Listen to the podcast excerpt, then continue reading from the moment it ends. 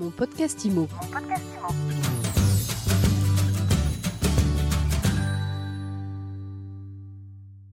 Bonjour et bienvenue dans ce nouvel épisode de Mon podcast IMO en live du salon de la copropriété. Et je suis avec Axel Zielinski. Bonjour. Bonjour. Vous êtes le fondateur d'Europoz, une entreprise spécialisée dans le traitement de l'eau, traitement écologique de l'eau. C'est ça. La société Europoz, elle existe depuis une vingtaine d'années et nous sommes développés avec le traitement anticalcaire auprès des particuliers et progressivement on a évolué et on fait également le traitement pour les collectivités, les industries et autres.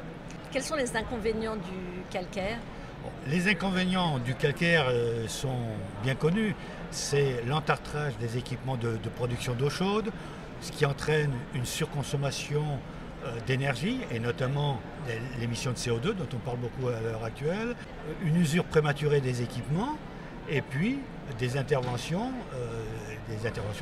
du chauffagiste qui sont très onéreuses. Comment est-ce qu'on fait, Axel Zielinski, pour éviter l'entartrage ? Alors pour éviter l'entartrage, la solution qui est certainement la plus connue, c'est le fameux adoucisseur à sel. Donc c'est un adoucisseur, c'est un appareil qui s'installe et on dit à sel parce que le sel vient remplacer le calcaire. Voilà. Donc c'est un procédé qui s'est bien développé, qui a son efficacité, mais qui présente un certain nombre de contraintes. Il se trouve que face à l'adoucisseur, il y a eu plusieurs chercheurs ont cherché à mettre au point des procédés tels que l'aimant permanent, l'électroaimant, mais en général les résultats sont très aléatoires, parfois satisfaisants, mais bien souvent très médiocre, voire nul. Qu'est-ce qu'on peut faire alors concrètement ? Or, comme dans tous les domaines, les technologies évoluent. Et il se trouve que depuis une vingtaine d'années, on trouve des appareils anticalcaires, donc c'est des traitements physiques et non pas chimiques, qui eux apportent une efficacité vraiment réelle, au point qu'actuellement, l'intérêt de l'adoucisseur est vraiment remis en cause. Alors les adoucisseurs dont vous parlez, ils se placent où ? Alors, les adoucisseurs, alors c'est une bonne question parce que l'adoucisseur, lui, il est destiné à traiter l'eau, comme je le disais, à modifier chimiquement l'eau. On remplace le calcium très utile pour la santé par du sodium, par du sel. C'est ce que tout le monde a, par exemple, avec le lave-vaisselle.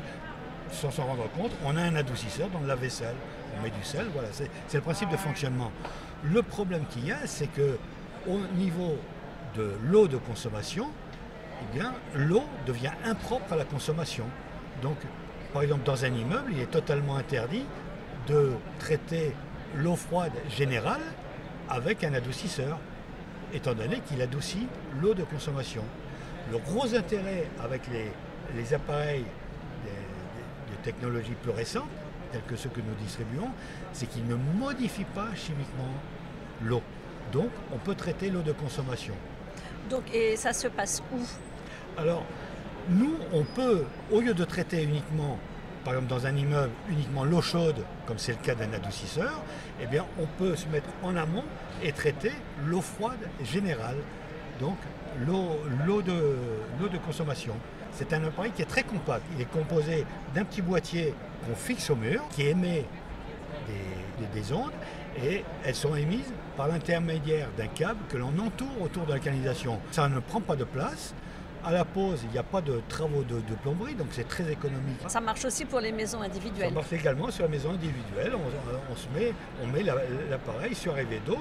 Dans une maison individuelle, on peut même installer l'appareil dans un regard à l'extérieur. Nous, ça se met sur la rivée d'eau, qui peut être dans la cave ou dans un garage ou peu importe. Alors, dernière question, Axel Zielinski, combien ça coûte tout ça ? Si c'est pour un particulier, le prix est de l'ordre de 1 000 €. Quand on tombe dans un immeuble, on va avoir un investissement qui va être de l'ordre de 50 €, 100 € ou 200 €. Ça n'a plus rien à voir avec un investissement de l'ordre de 1 000 €. Merci beaucoup, Axel Zielinski. Je rappelle que vous êtes le fondateur d'Europoz.